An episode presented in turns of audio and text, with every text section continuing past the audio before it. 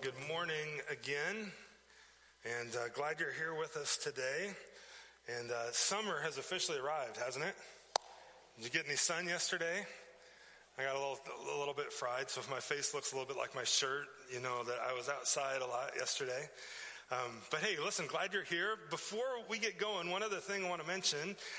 If you are a 110 leader or a small group leader, Bible study leader of any sort, or you're interested in maybe serving in that role, 2 weeks from today, we're going to have just a brief lunch, and I want to check in with you, find out how things are going, share some plans and ideas for the fall.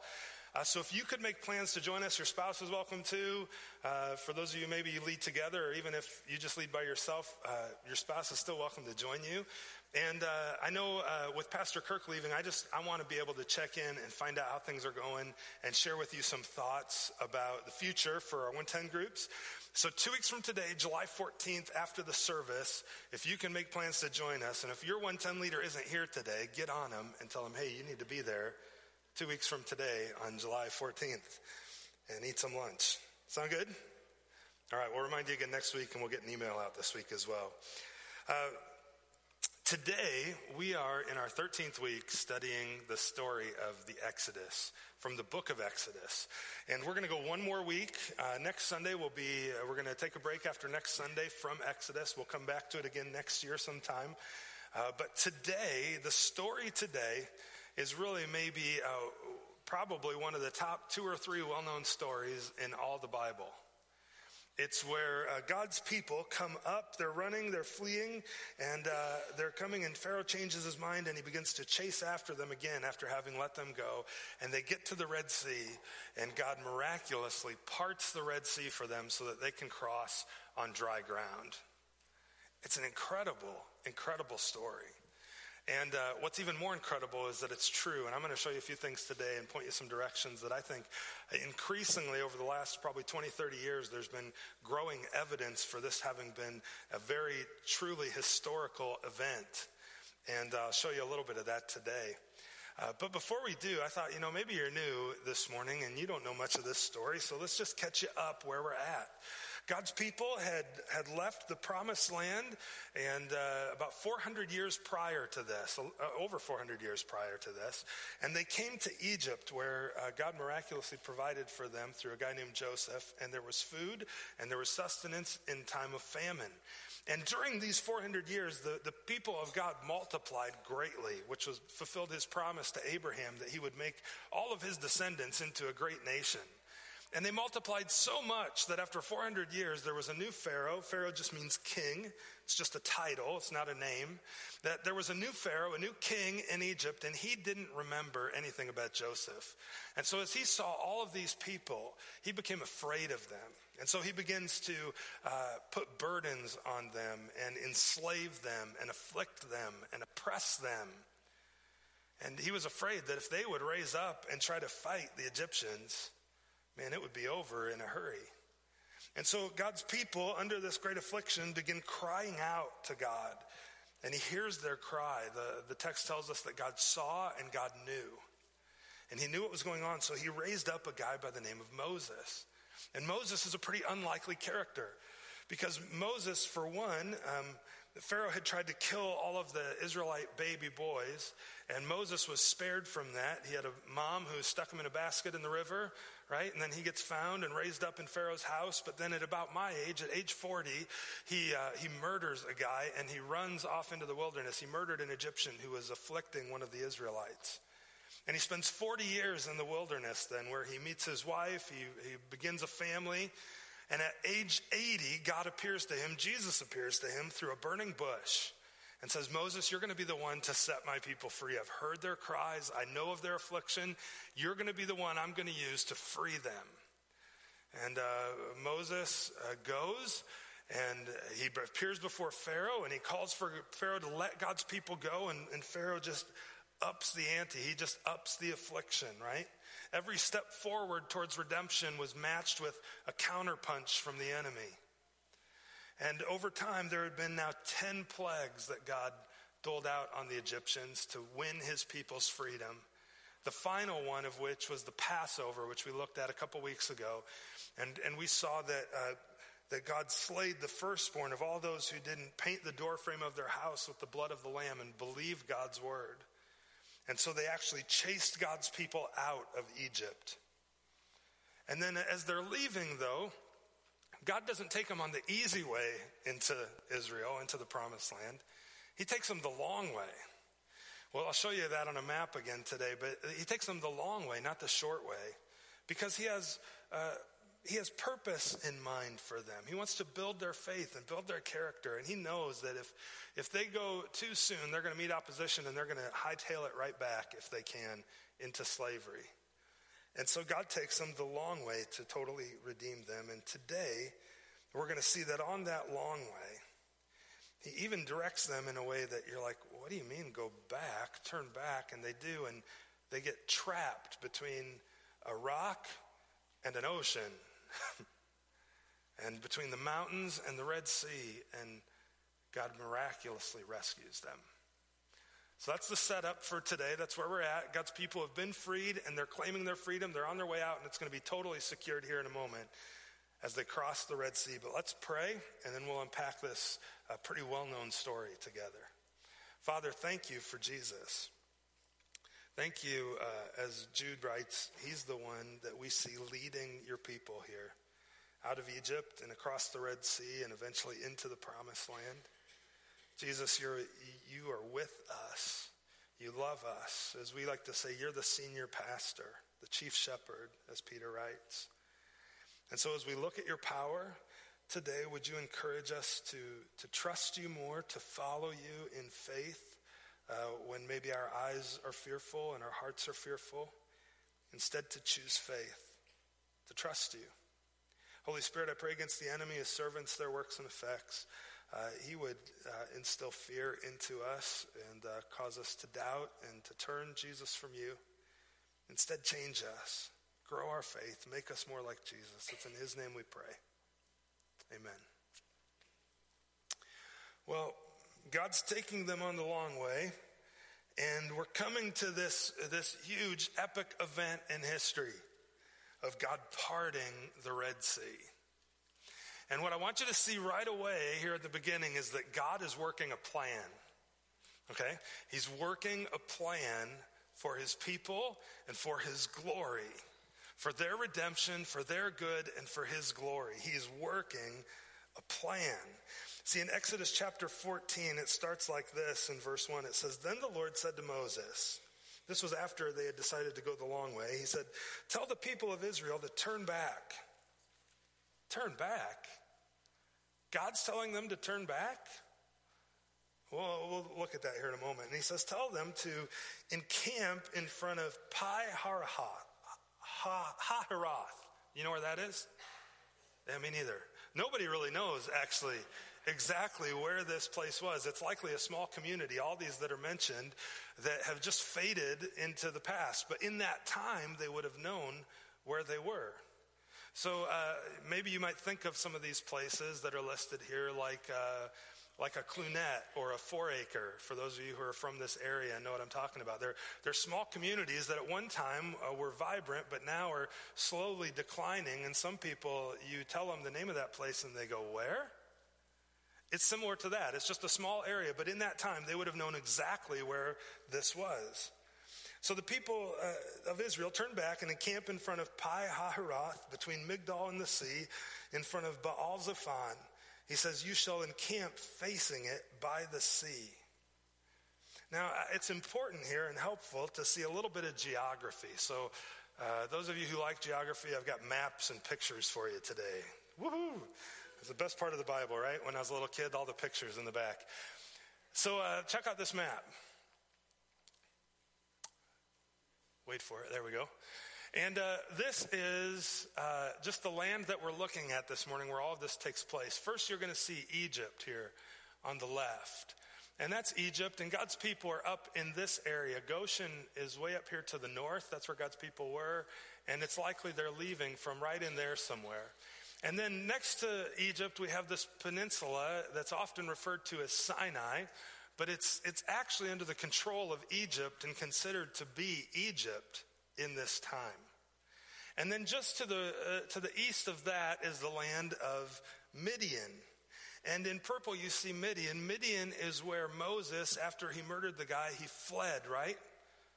And that's where he lived with the priest of Midian, and he met his wife at the well as they were watering their sheep and getting them water, and he met them, and he lives there for 40 years before Jesus appears to him in a burning bush, and he comes back to rescue God's people. Well, when he encountered the burning bush, Jesus told him, he said, "You're going to come back, Moses, to this place with my people. You're going to go rescue them, free them. You're going to come here and worship."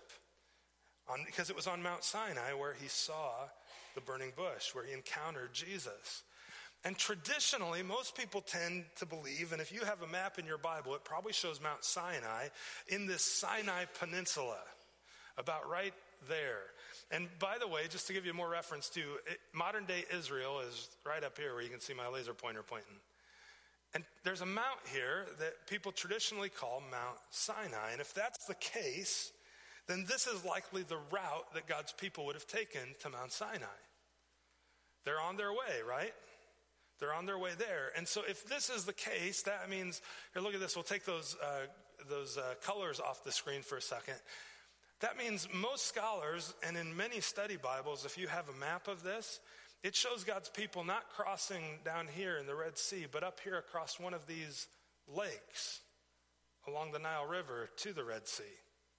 So the one at the top is Lake Bala, or Lake, and the middle one is Lake Timzah. The bottom two are Big and Little Bitter Lake.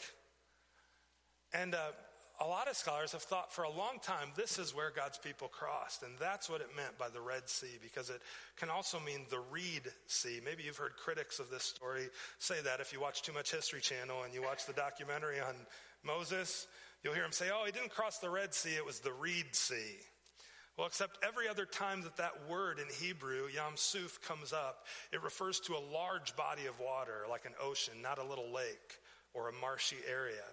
And just as an aside, if it was just the Reed Sea and this small marshy area that God parted for God's people to walk through, you know, trying to explain it naturalistically, then it might be even more of a miracle that all of Pharaoh's army ends up drowning in knee-high water. Would you agree? I mean, come on. But I don't think that's the case. There's recent evidence over the last 30 to 40 years, and actually prior to that, but it's really gained traction, that Mount Sinai is not in that traditional spot, but it's actually over here in Midian, which is modern-day Saudi Arabia. And if that's the case, then the route they took was likely across and over, and they would have crossed this part of the Red Sea, likely. I'm going to show you some evidence for that in a second. And then made it to this mountain called Jebel al-Lawz, which I'm fairly convinced, I'm not going to die for it, but I'm fairly convinced that's the real Mount Sinai. And it really matches up with the text, because where was Moses when he met Jesus in the burning bush? In Midian, not in Egypt. And it says that the people over and over, they left, they went out of Egypt. Well, the Sinai Peninsula in that day was Egypt. So how does that line up with the text? See, it hasn't been understood. And I want to show you something. There's a documentary I'm going to encourage you to go watch, and it's already posted on our website, and you have a link to it on your notes. It's about 25 minutes long.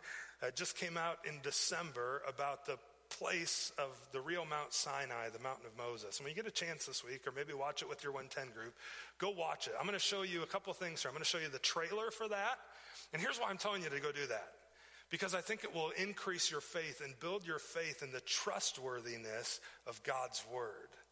So I want to show you this trailer, and then I'm going to show you, there's going to be a short little section of this documentary where they actually likely, I believe, crossed the Red Sea according to this route. So first you're going to see the trailer, then you're going to see the info on the Red Sea, and then we'll pick up the text after, now that we know some of the geography, and keep going with the story. Sound good? All right, here you go.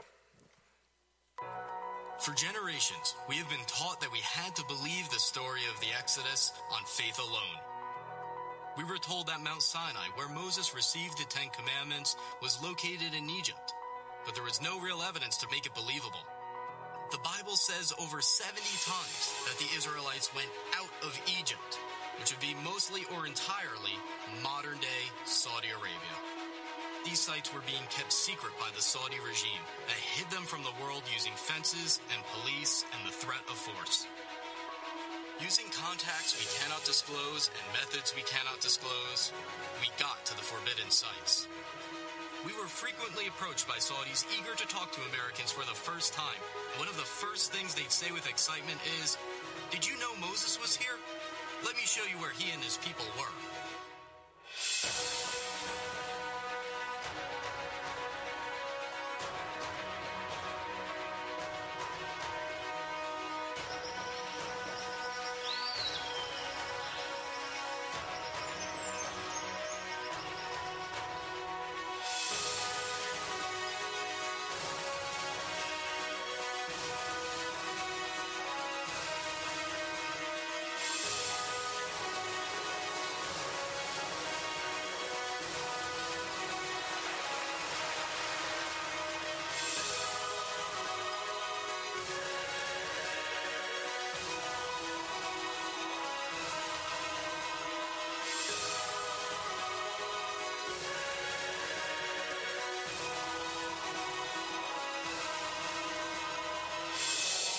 Is it true that there is very little evidence that the Exodus story happened, or have we actually just been looking in the wrong spot?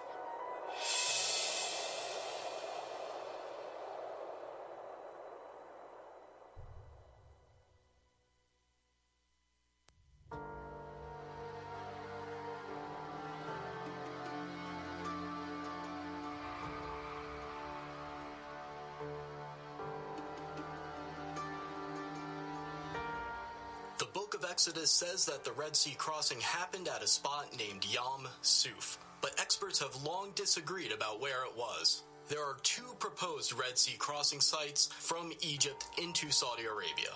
The first candidate is at the Straits of Tiran, at the bottom of Egypt's Sinai Peninsula. The second candidate is at Egypt's Nuweiba Beach. Dr. Glenn Fritz, who has a PhD in environmental geography, conducted a massive study of the land and all the historical references about where the crossing happened. He found only one exact match: Egypt's Nuweiba Beach.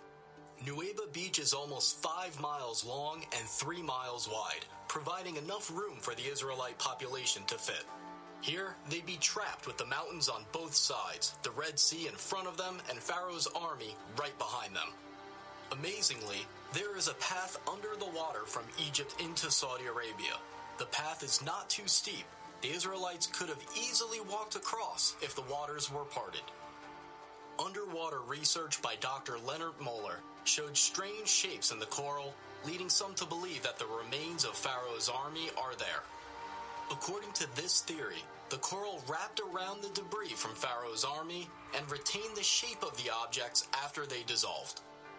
When they brought a metal detector down to the coral anomalies, the readings were consistent with circular patterns of metal resembling the parts of chariots. We had planned to dive near the possible Red Sea crossing point because it's a public diving site with stores where you can go and rent diving equipment. But we weren't allowed to.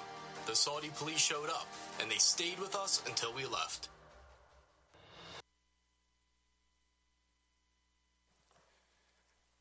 Pretty fascinating as you watch the rest of this documentary of some of the evidence that that's likely where God's people crossed, and that Mount Sinai isn't in Egypt's Sinai Peninsula but is in Saudi Arabia today. In fact, when it showed Mount Sinai, did you notice the top of that mountain was black? Well, God descended in fire on Mount Sinai, right? And there's other you can find a documentary too on I think on Amazon Prime from about 20 years ago. They go up there and they actually crack open some of those rocks, and they're only black on the outside. Inside, they match all of the other rock around that area. I mean, it's pretty incredible. I would just really encourage you to go watch this documentary, and I believe it'll build your faith in some of the evidence that it produces and presents, I should say, for the reliability of God's word. This is a historical event, friends. It really happened. And so as we keep watching here, it says the people of Israel, keep reading in verse 2, God says, tell the people of Israel to turn back. See, I wonder if as they're on their route across, if God didn't turn them back so that they went down into that Sinai Peninsula in Egypt. And it almost would appear then that they're just wandering in the wilderness. And they're wandering down to a point where they can't escape. Can you show that map one more time for me, Bryce? Like, if you look at this for a second, if they're going, and maybe they were going across up here and they're going to go to Mount Sinai, if that's the real Mount Sinai, and then God tells them, maybe somewhere in here, no, turn back in verse 2. And so they turn back and they start wandering down this way. And then look at what happens as you continue reading the text.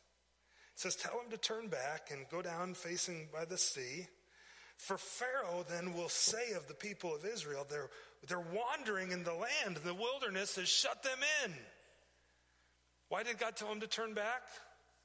To lure Pharaoh after them. And I think Pharaoh, obviously, he would have had outposts of the Egyptian army all over, so they would have known where God's people were going. They would have known that they likely turned back now into this place. And they're trapped. They're going down into that peninsula. They're trapped by the sea on both sides. They're trapped in the wilderness. We got them. And Pharaoh's heart is hardened, and he decides again, now even after having let them go, even after having suffered the loss of his son, to go after the people. Let's keep reading. Verse 4, God says, I will harden Pharaoh's heart, and he will pursue them, and I will get glory over Pharaoh and all his host. And the Egyptians shall know that I am the Lord. And they did so. When the king of Egypt was told that the people had fled, the mind of Pharaoh and his servants was changed towards the people. And they said, what is this we've done, that we've let Israel go from serving us? So he made ready his chariot, and he took his army with him. And look at verse 7. He took 600 chosen chariots and all the other chariots of Egypt with officers over them. Chosen chariots means that's his elite fighting force, right? That's like Pharaoh's Navy SEALs. He gets them in their chariots, and that's who he's going to chase them down with. And then he gets all the other chariots of Egypt as well. This is a massive, massive fighting force that's going to hunt down, chase down God's people. Now, even if they were already all the way across on the other side of the Sinai Peninsula, for a professional army like that to close the gap on them is not going to take long in their chariots, is it? And so they chase them down. They hunt them down. And the Lord hardened the heart of Pharaoh, king of Egypt, and he pursued the people of Israel while the people of Israel were going out defiantly. The Egyptians pursued them, all Pharaoh's horses and chariots and his horsemen and his army, and they overtook them, encamped at the sea, right where God had told them, by Pi-hahiroth, in front of Baal Zephan. They chase them down, they catch them, but here's the deal. God told them to turn back to that place. God is working a plan. Do you believe that? He's working a plan, loved ones. And you know, in our lives today, in your life and in my life and in the life of our church, God is working a plan. Do you believe that? He has a plan for all things, that he's working so that he would receive glory, others would receive good, and we would receive joy. And he understands that in that plan, there's going to be a whole lot of up and down, and he's going to work everything, though, for the good of those who love him and for his glory. He's working a plan. Yet, how about you? Are you like me in that we often forget that God is working a plan when we should be exercising faith? See, in this instance, God is working a plan for his people, isn't he? He's working a plan. He's already done all these miracles. They've seen them happen before their eyes. And yet, they get to this spot. Pharaoh's army is chasing them down. He has them pinned in against the sea. And the people forget that God is working a plan when they should have been exercising faith in his total control and sovereignty and in his promises. Check this out in verse 10. See, when Pharaoh drew near, the people of Israel lifted up their eyes, and behold, the Egyptians were marching after them. And they feared greatly. And the people of Israel cried out to the Lord.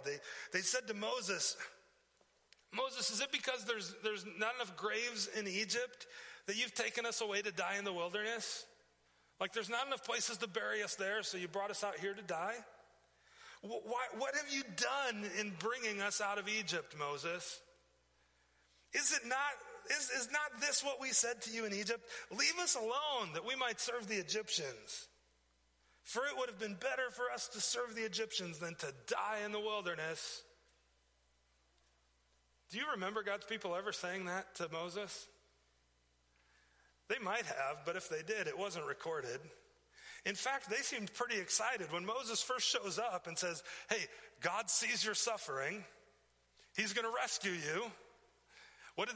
They bow down and worship. And then when the plagues come, they're like, well, why is this happening? Why does this have to be so hard? I thought God was going to rescue us and redeem us. And Moses cries out as well, but they keep coming back to faith as they see God work and see God rescue them through the plagues, right? And now here they are out there, and they're like, they just totally let it go. Oh, Moses, dude, you are the worst leader of all time leading us here. Like, there wasn't enough places for us to be buried and die there. You brought us out here to die, to make our lives so miserable. Why didn't you just leave us alone so that we could just keep serving the Egyptians? Why'd you have to mess with the status quo?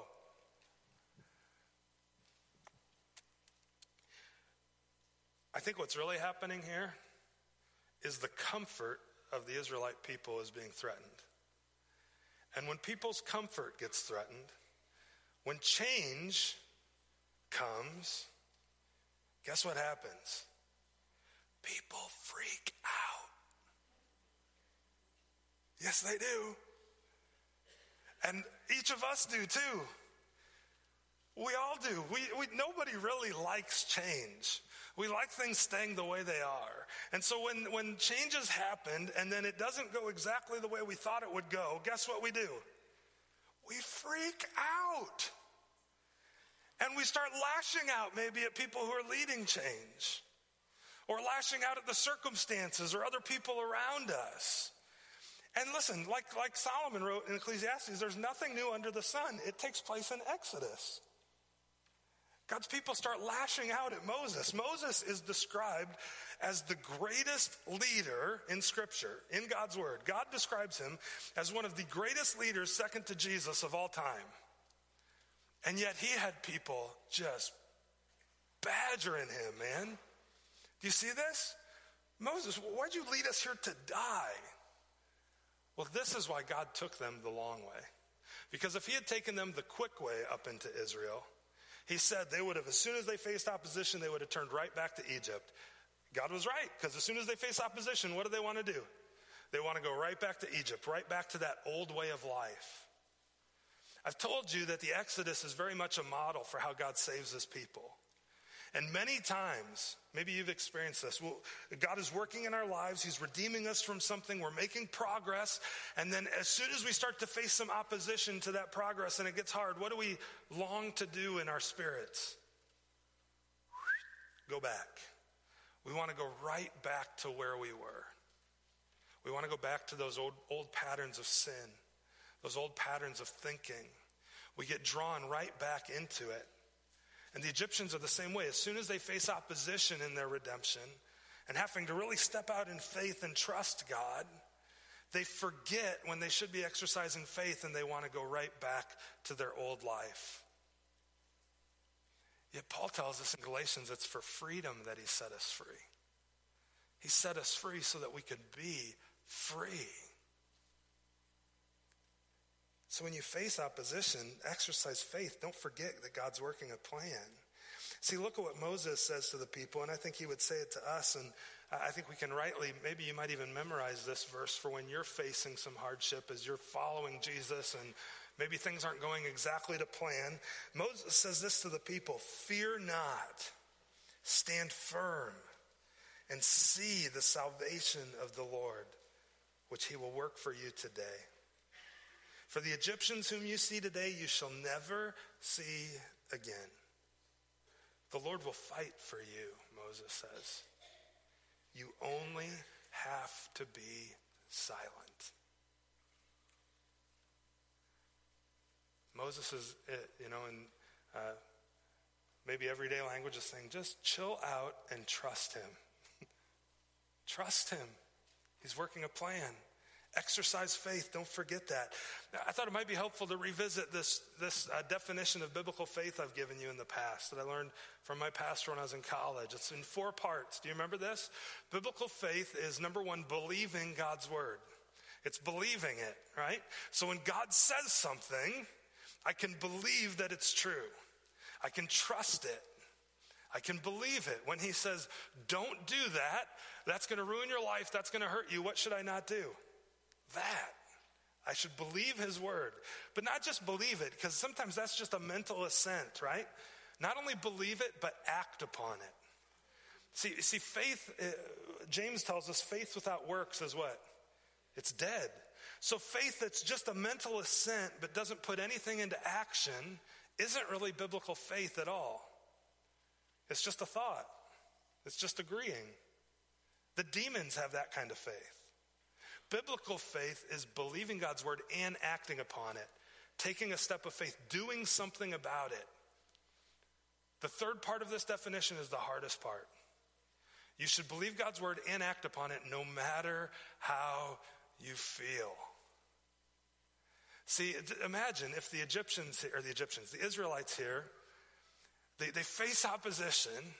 God is working a plan. He's made a promise to them. I'm going to rescue you. It's going to be good. If they had just obeyed in faith, believed God's word, acted upon it, instead of freaking out and going after Moses, no matter how they felt.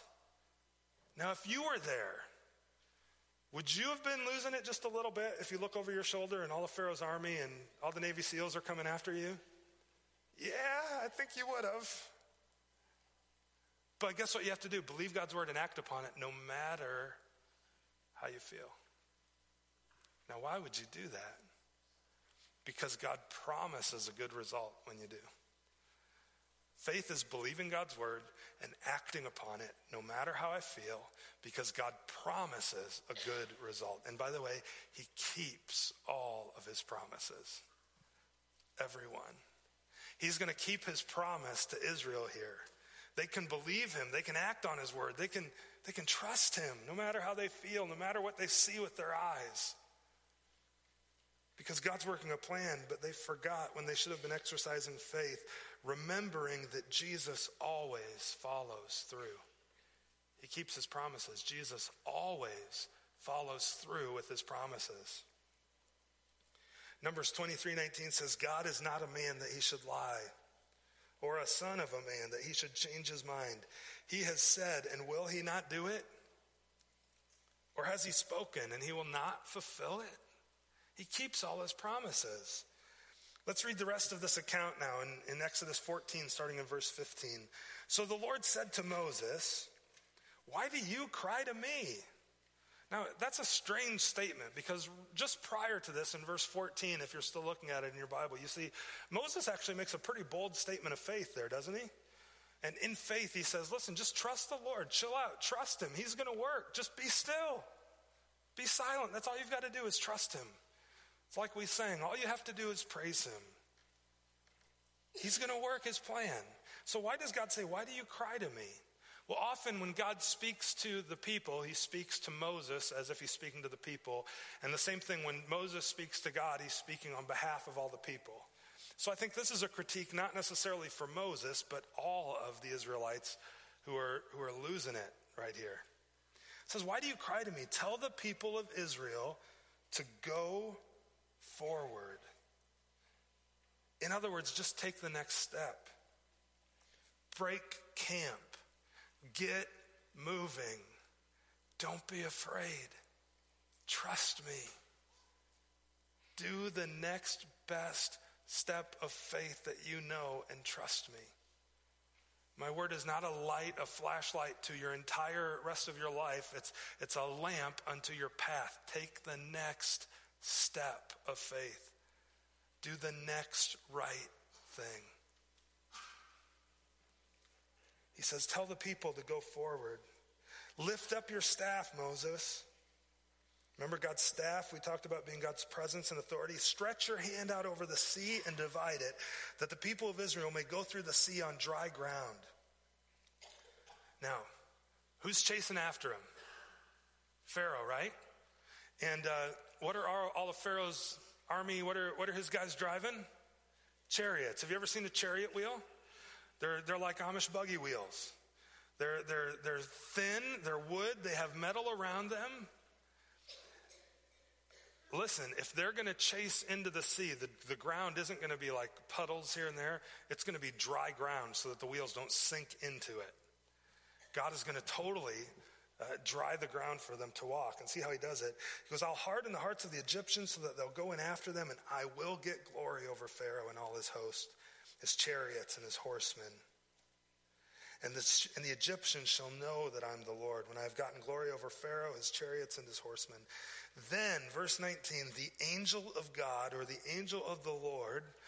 Okay, that's a big flag. Who is that in Scripture? Oftentimes in the Old Testament, Jesus. This is Jesus, and we have it confirmed in Jude verse 5, where he says Jesus is the one who led a people out of Egypt. The angel of God, Jesus, I believe here, who was going before the host of Israel in a pillar of cloud by day, a pillar of fire at night, moved and he went behind them. So the pillar of cloud, Jesus had been in front of them as God's messenger. And now when Pharaoh's army comes, what's he do? He moves behind them, in between them, to protect his people. He's working a plan. He's going to keep his promise. He stood behind them, coming between the host of Egypt and the host of Israel. And there was the cloud and the darkness, and it lit up the night without one coming near the other all night.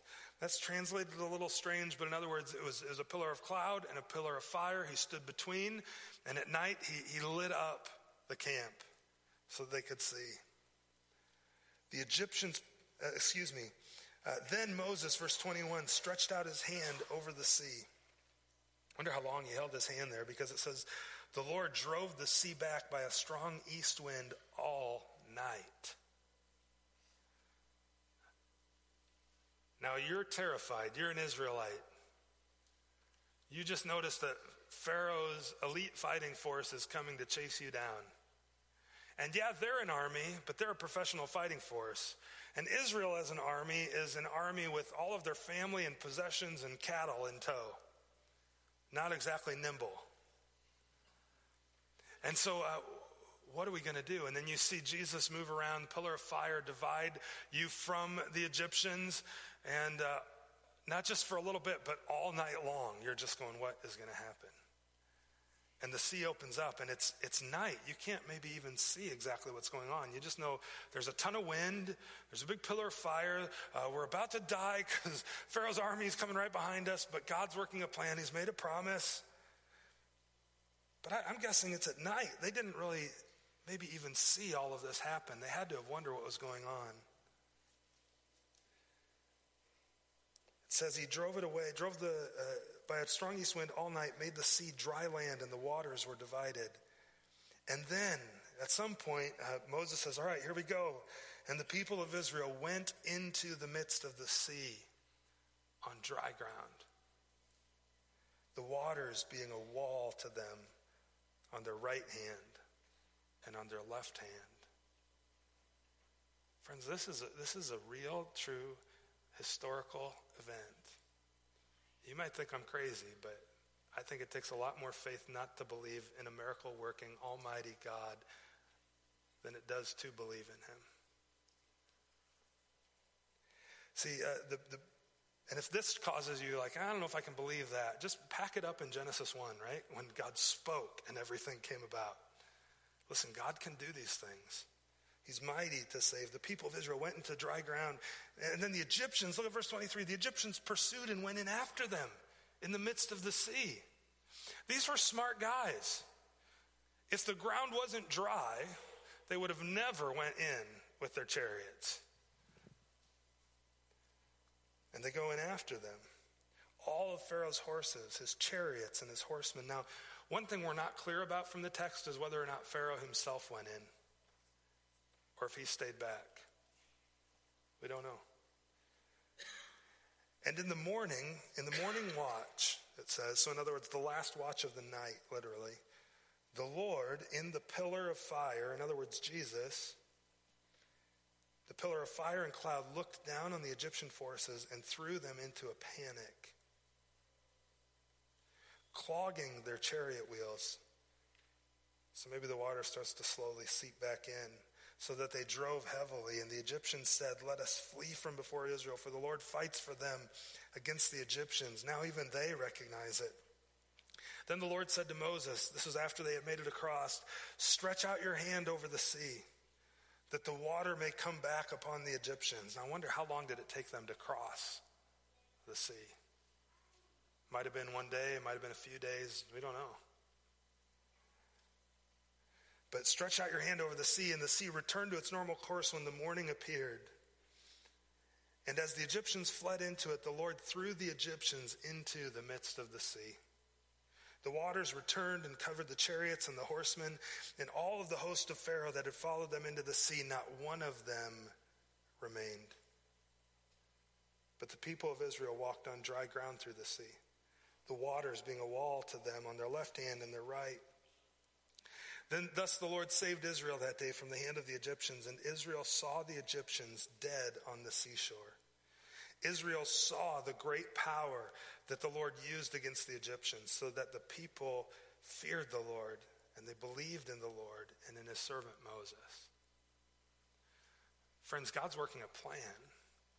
Don't forget that, but instead exercise faith, knowing that Jesus always follows through to keep his promises. Amen? And so even in the midst, as they're crossing at night, it says that in the morning, so whenever they make it to the other side, it's morning. They look back and now they can see. And what happens? They see what God has done. It's true that often you may not see God's leading right in the moment. What is he doing? I don't know. I don't get it. But in the end, sometime, maybe even not until we get to be with Jesus forever, we'll be able to look back and see, oh, he was working a plan. I'm so glad I trusted him. I don't know what you're facing this week, this summer, this year, but God is working a plan. You are loved by Jesus. Never forget that. Exercise faith in him, trusting and knowing he always comes through. Amen? Amen. Let me pray, then we're going to sing about that together. Father, thanks for Jesus. Thanks for your grace to us. I pray that often, but it's because it's just immeasurable and it's indescribable in many ways. Lord, you've set us free, Paul writes, so that we could have freedom, that we could step out of our fear, step out of our sin, and Jesus, to trust you. Lord, I pray for those today hearing my voice that have maybe never trusted you with their life. They've never put their true faith in Jesus. They've never really believed your word, or maybe they've believed it, but they never acted on it, no matter how they might feel, by putting their faith in you. I pray today might be that day, and if that's you, all you have to do is confess with your mouth, believe in your heart that Jesus is the Lord, that you are a sinner, that you need a Savior, that Jesus is Lord, that God raised him from the dead to save you. He died on the cross for your sin. And if you would simply believe that, God's word is clear, you will be saved. As Moses said to the Israelites, you only need to stand there and be silent in praise of him. Lord, for all of us, remind us of that truth. Remind us of the freedom you give us in Jesus. We pray all of this through him. Amen.